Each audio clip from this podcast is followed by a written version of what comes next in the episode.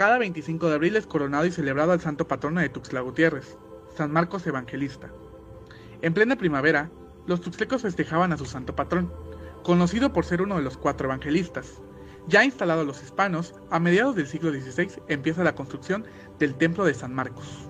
De los primeros templos, ¿no? Porque se hicieron ermitas en primer término, como San Jacinto, se hizo eh, San Miguel, eh, bueno, cuatro, cuatro templos, pero también a la par y casi a la a similitud con ellos se hace también San Marcos, porque San Marcos es la advocación pues, que tiene el pueblo, el santo patrón de Tuxtla. O los que dirigen la obra pues son los mismos frailes, pero los que hacen la obra del templo de San Marcos pues fueron los oques, ¿no?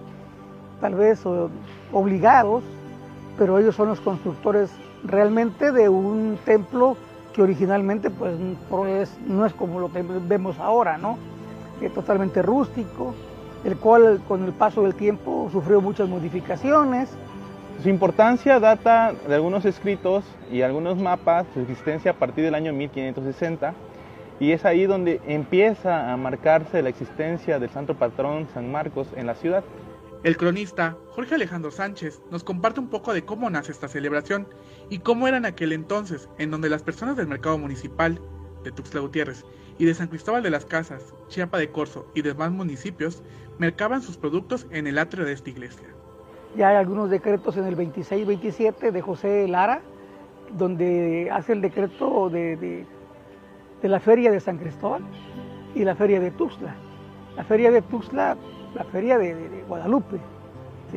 Pero ya también eh, se empieza a, a, festejar desde mucho antes, sin estar documentado, eh, la festividad tanto a la Virgen de Guadalupe como a San Marcos, ¿no? por los, pues, los católicos de la época, aparte de religiosa y de la fe de los, de los creyentes, se vuelve una feria comercial.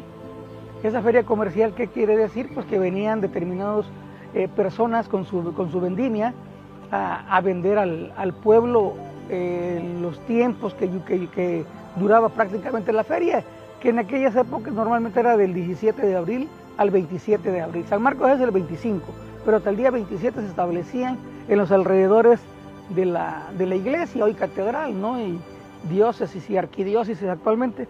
Hay que recordar que la arquidiócesis actual no existía durante la época colonial, sino que fue hasta el siglo pasado, en 1965, que se le da la noción de, catedral al templo de San Marcos y de diócesis a, la, a, la, valga la redundancia, la diócesis de Tuxtla, y es ahí donde ya se forma la catedral.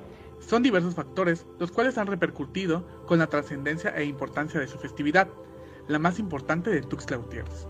Se ha perdido la noción de la feria o de la fiesta patronal por desarraigo de, las propias autoridades este, municipales y autoridades eclesiásticas que en ocasiones no permiten la convivencia entre, entre los laicos o los creyentes con el santo, ¿no? Se ha ido perdiendo también, digamos, la noción de, la importancia, pues, de, esta fiesta, ¿no? A pesar de que la modernidad y otras modas han mermado con esta celebración, esta sigue conservando algunas de las costumbres y tradiciones de Tuxtla Gutiérrez, como lo son las ensartas de flor de mayo y la coronación de la víspera del santo patrono. Lo que se sigue conservando son los usos y costumbres, ¿no? Usos y costumbres que también de alguna manera se habían ido perdiendo allá en los años 80 y gracias al, maestro, el profesor Manuel de Jesús Martínez Vázquez, se rescató, ¿no? Se rescató la ensarta de flor de mayo, las mañanitas a San Marcos, la coronación a San Marcos. Y bueno, esto sigue, se sigue usando y haciendo para Alerta Chiapas, Eric Chandomí.